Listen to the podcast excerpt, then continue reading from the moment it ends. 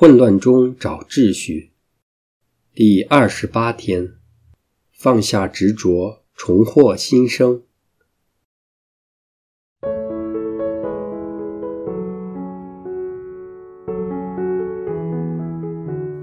曾经听过一个故事：从前有两位和尚一起上路，其中一位帮助路上遇上的一位女士过河，背起了她过了河，放下了她之后，继续轻松地上路。过了一段时间之后，却发觉另一位和尚一直闷闷不乐。询问之下，另一位和尚回答说：“你身为出家人。”男女授受不亲，你怎能背负那位女士过河？被质疑的和尚答道：“我一早已把那位女士放下了，为何你到现在仍然背负着她？”没错，生命中不能负荷的重担，就是我们的执着。这是我们这个四旬期毕竟不断提醒我们要放下的东西。一是要这个毕竟有成果的第二个条件，懂得放手。我们生命中有许多执着，令我们的身心灵囤积着许多事，挥之不去。而这些许多事令我们分心，不能把精力集中于最重要的事上。这些种种执着，就成为了除天主以外。我们崇拜的其他偶像，要知道什么是我们的偶像，可以做一个简单的测试，就是当我们放在这些偶像身上的时间，以及心思念虑，比起放在天主身上的时间及心力为高时，这些东西或人物就成了我们的偶像。在更严重的情况下。当我们沉醉在这些事物或人物身上，到了沉迷的阶段，就会成为我们的癖好，即是上瘾。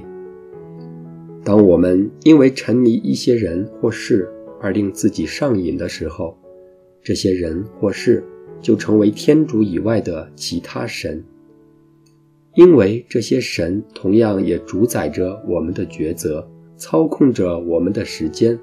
令我们不能抽身去做应做的事，这就是执着的陷阱亮了警号的时候。物质上的执着，例如不同的物质囤积，反而比较容易处理；但一些精神上的执着，例如个人欲望及偏好，就需要我们更大的意志去戒绝。更严重的精神执着，就是我们对其他人的判断、偏见、嫉妒，以及最难摆脱的不宽恕等等。这些执着会捆绑着我们，令我们丧失去爱及做选择的自由，而成为这些偶像及神的奴隶。耶稣在路加福音第十六章十三节这样说。没有一个仆人能服侍两个主人，因为他若不是厌恶这个而爱那个，就是效忠这个而忽视那个。没有一个人能服侍两个主人。如果我们选择了创造我们的天主以外的东西作为我们的主人的话，就等于主动放弃了创造我们的真正主人，爱惜我们的阿爸父。当我们容让自己与上主隔绝的时候，我们便会失去了一切美善及恩赐的源泉，甘愿让自己陷于诱惑，并放自己在敌人的手中。猴子通常给人的感觉是聪明、活泼、贪玩及顽皮。其实，猴子在许多方面都很似人类，甚至乎人类的一些弱点。在猴子身上也可以找到踪影，例如，原来猎人可以不费吹灰之力就可以捕获猴子，方法十分简单。猎人只需要在椰子壳上开一个小洞，把猴子喜欢吃的食物放进去。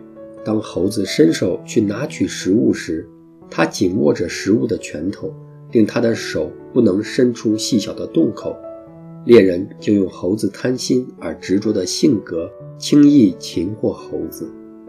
猴子就是因为他不肯放手的执着，将自己的生命白白的断送了。这个故事提示我们什么呢？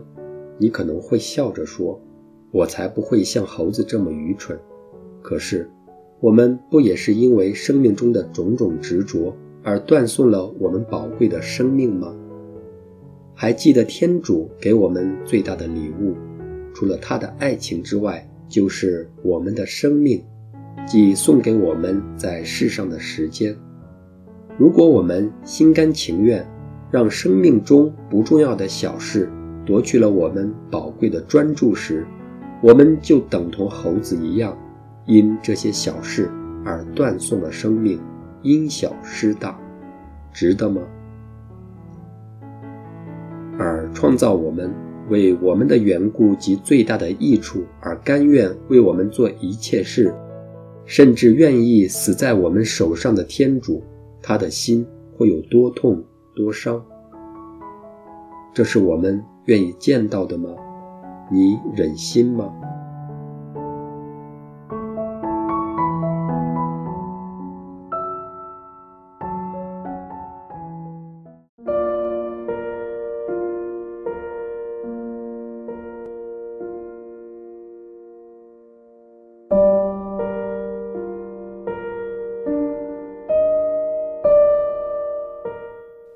有否好像猴子一样依恋着生命中的一些大小执着，而牺牲了一些生命中更重要的人或事吗？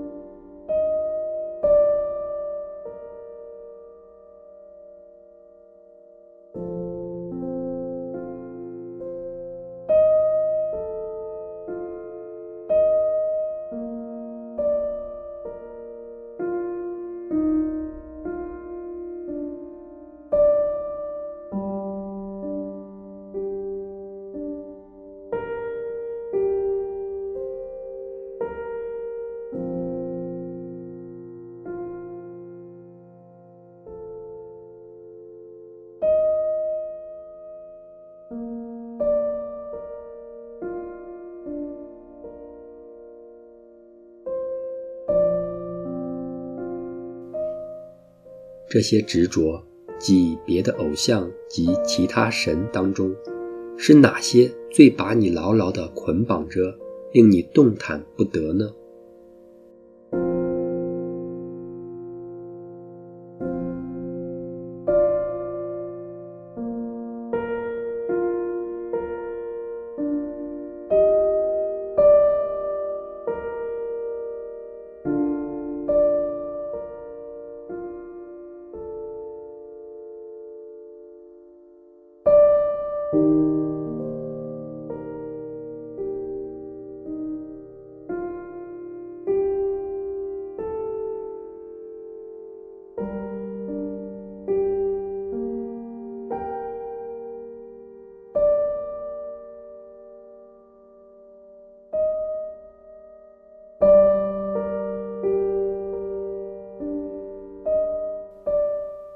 你有决心要离开生命中对你虎视眈眈的各种猎人吗？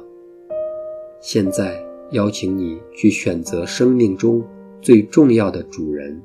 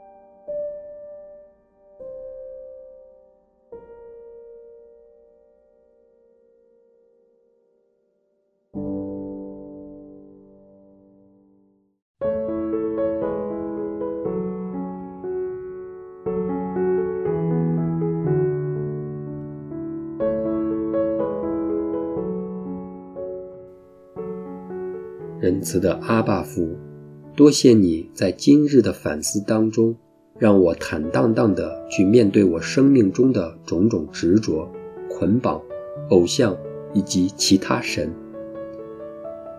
我知道我是如何的被他们所挟持，令我不能自拔地沉沦下去，而一步一步地远离了你。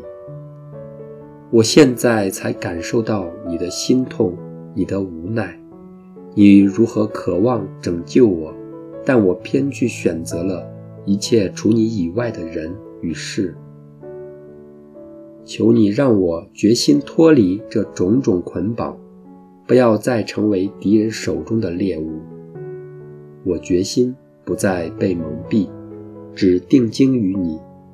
请不要让我再次辜负你对我的无尽爱情。天父，我爱你。求你垂见我以上的意愿，阿门。